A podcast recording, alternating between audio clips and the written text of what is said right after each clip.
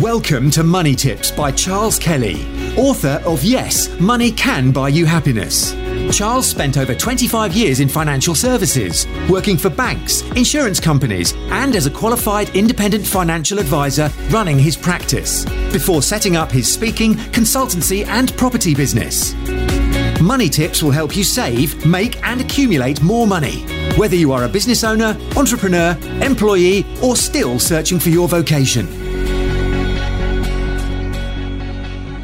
Hello and welcome to Money Tips. This is Charles Kelly. House prices will fall by 8% next year. The country's largest lending group, that's the Lloyds Halifax Group, have predicted in their gloomy economic forecast. So they're saying that property prices are going to fall by 8% next year and they will remain in the doldrums. They will remain flat for another few years until uh, 2024. So they're saying house prices are going to drop next year by 8% and then they will remain flat for the next few years. And they're also saying that interest rates will peak at 4% uh, by 2024, which are going to make mortgages far less affordable. Obviously, uh, that that that goes that stands to reason. It, mortgages are be, already becoming uh, unaffordable, uh, but but house prices have still been rising However, last month, according to the Nationwide, they, they fell uh, for the first time in, in quite a while. The Nationwide reported that UK house prices fell for the first time in over a year last month, only by a small amount, by less than 1%. But it is a sign that the market is, is definitely slowing down. I know from agents, I, I, I sell property and buy sell properties myself, so I know that things are already slowing down. So this is now confirming the figures and the feeling is that prices are going to fall next year. However, it's not all bad news. Um, bear in mind that you know the Office for National Statistics, the ONS, said that the average price of a home increased uh, 13.6% to last August in a year uh, to, to 296. So an 8% fall is not exactly a huge crash in terms of what the market was before. Now, look, if you like these tips, please do share and like it and do wait to the end because I've got some special offer for you. And, you know, I, I do want you to look at some of my mastering your money training because that's free. You can learn how to get your finances in order to combat these higher prices. Yes. So prices, if they fall by 8%, but look, they've gone up by 13% in the last year. I think in the previous year, they went up almost to, uh, uh, that rate to almost to 20% in the previous year. So I don't think uh, an 8% fall is going to be too disastrous for people that have bought in the last, say, two or three years. In fact, they're still quids in. They would have done well. And especially if you were able to buy and get uh, a, a cheaper mortgage, a long term fixed. But all these fixed rates in the UK do come to an end eventually, and 100,000 people per month will be reaching the end of a, a fixed rate. So that, that's pretty that's not very good news for you know people in that in that position right so they are going to be facing maybe a 300% rise in payments because let's say their mortgage was fixed at 2% and now they're going on to a 5 year fix at say 6% well that's 300% more so you know in in effect your payments could go up say from 500 to 14 1500 pounds I don't know if you can hear that thunder here. We've got massive thunderstorms here in, in London. Now, we know that the Bank of England said and strongly hinted that rates will go up at, at a higher rate than expected. In other words, they've been putting rates up by, you know, 0.25, that sort of thing. Now they could put rates up by 0.75 to even 1% higher than it is to tackle inflation, which has gone above 10% again.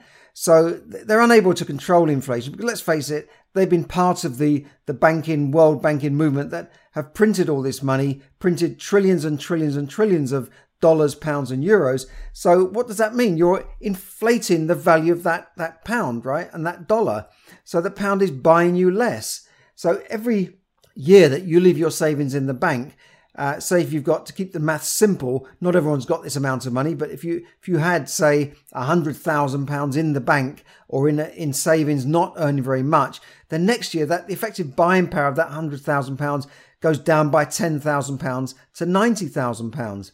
However, if you if that money is is in an asset such as property and, and inflation is going up by 10%, then that, that means that on average, that property should go up by around about that figure over time, not every year. I mean, we could see that property has gone up at too fast a rate and maybe dropping in the next year. But you see what I mean? This is why the rich get richer and sometimes the poor get poorer.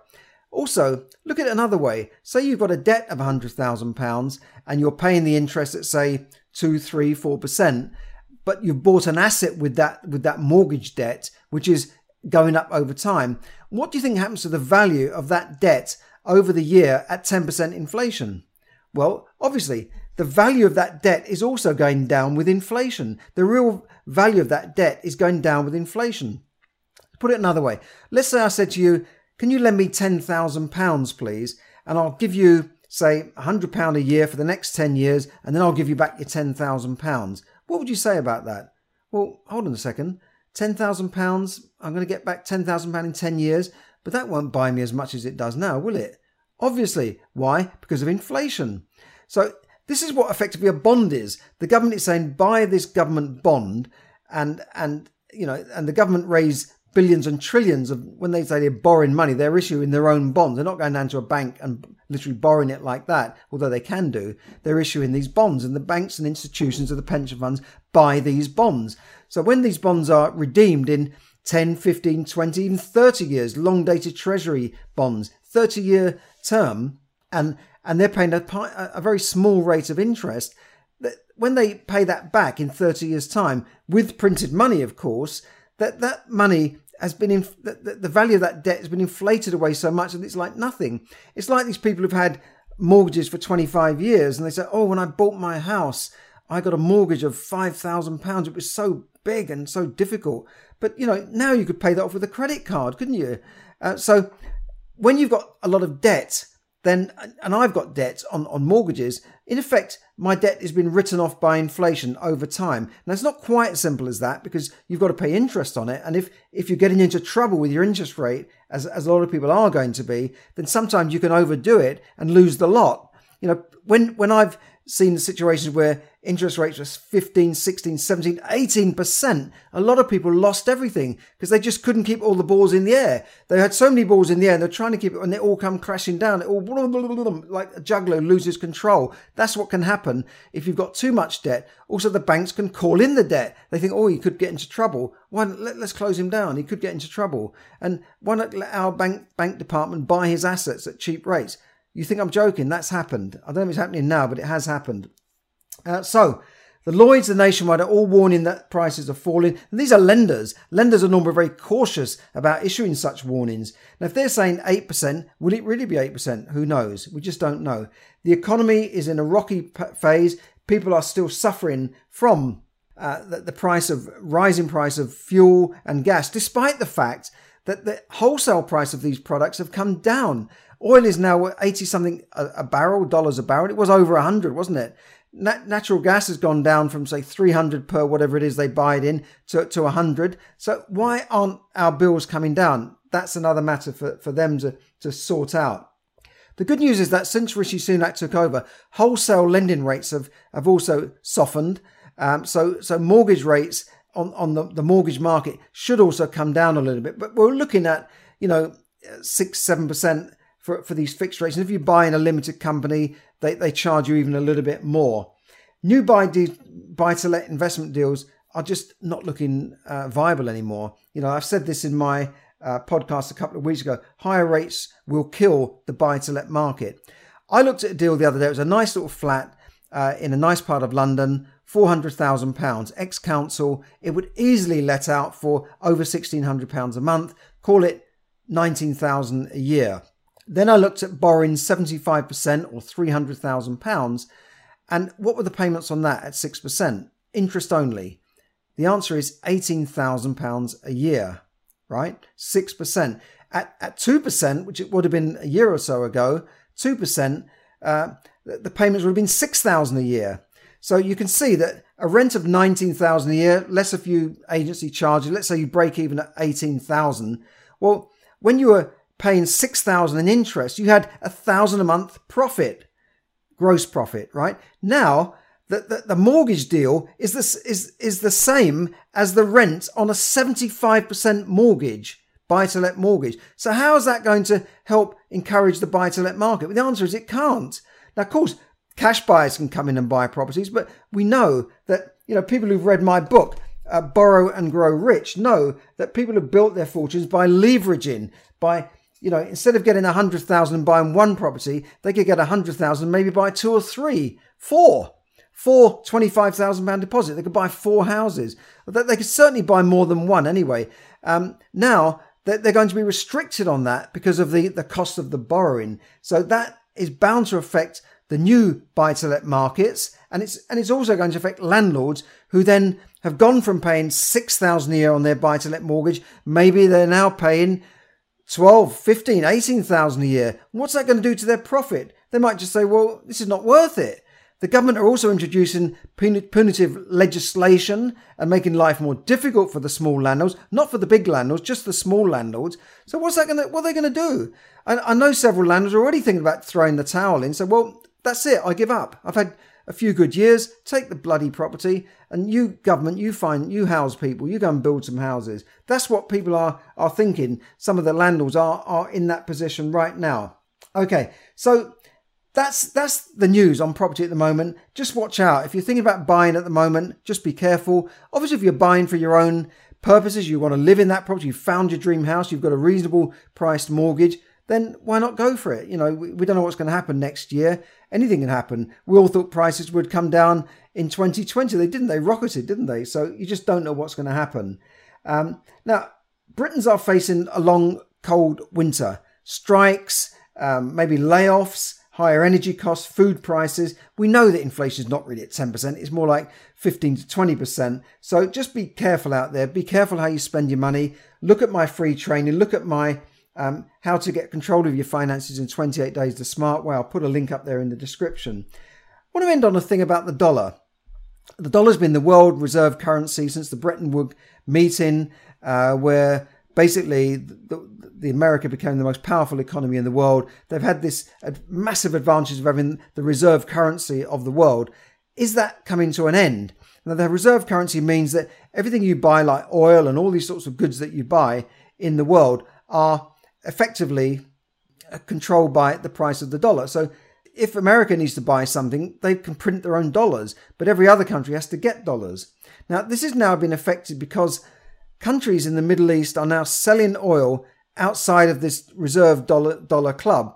Saudi, Iran, uh, Nigeria are all selling oil directly to, to China, and they're in p- payment terms, they're getting uh, Chinese currency denominated bonds. So they're bypassing the reserve currency of, of the dollar. So that could be serious for people holding dollars. I don't know. The dollar's strong at the moment. It's it's forced the the country on a uh, it's forced the pound to, to be into tr- get into trouble, but it's not in so much trouble now. I think things have bounced back. Now, I just want to share something with you on my on my screen. Yeah, this is the the graph here of UK house prices year on year percentage change. You can see that there was a massive drop back here in uh, 2007. It you know prices did plummet quite a bit, so it's gone from you know 10% up to you know down here to minus 20, so about, about a 30% crash. So these things can happen. It, it's not unusual. And I, I saw it happen again um, end of the 80s, early 90s before. So it, it's it's happened before. Um, then, of course, people buying here at that, that low point. So there are opportunities when prices fall. People who bought here 2008 9 saw a massive rise here, you know, from minus almost say minus 50 to, to, to plus 10 that's a 25% rise. You know then they dropped again. There was a bit of trouble here 2010 then they've crept up again here up to 2015 uh, kind of dropped again now the, the halifax uh, survey here is in blue it does diverge a bit from the nationwide but it these are not the official figures they're based on their lending rates um, and and then they've sort of you know, trundled along here and then suddenly shot up again in uh, you know 2020. See, they shot up here, and and, and now they've fallen back again, uh, according to the nationwide survey, and they could go down again, so sort of below here possibly. So you, you can see how um, these these things can can fluctuate, right? So so I, I wouldn't um, you know over time, of course, they do go up. And if I was able to expand that graph over 20, 30 years, you can see that over time they, they do go up. Um, so, so, you know, I wouldn't worry too much. Let's look at the, uh, the, the, markets here today. Uh, we've got stock markets seem to be okay. They're always happy. Uh, I, again, I think we are due for a, a bit of a stock market crash. Uh, Amazon shares fell sharply recently. The US stock markets, the Dow, Nasdaq, S&P, all down, and they've been falling for most of the, the year, in fact. So I, I would be careful if your pension money is tied up in, in stocks, particularly in, in the US market. So I just I'll give you a brief sort of view there on, on the property market. Um, do check out my training on, on the link below, uh, how to get control of your finances in 28 days, because we are still in for a rocky time. That's nothing to do with the movie. Uh, we the economy is still a bit bit shaky, and you know, more and more people are using food banks. More and more people are in trouble. So now's never been a better time to get control of your finances. I also published my last podcast was 21 ways to save money. Loads of great money saving tips there. So thanks for listening. Please like and share. Bye for now. Thank you for listening to Money Tips. For more tips and information, visit moneytipsdaily.com. The information given in this podcast is for your entertainment and should not be construed as financial advice. As always, take independent financial advice before making any investment decisions.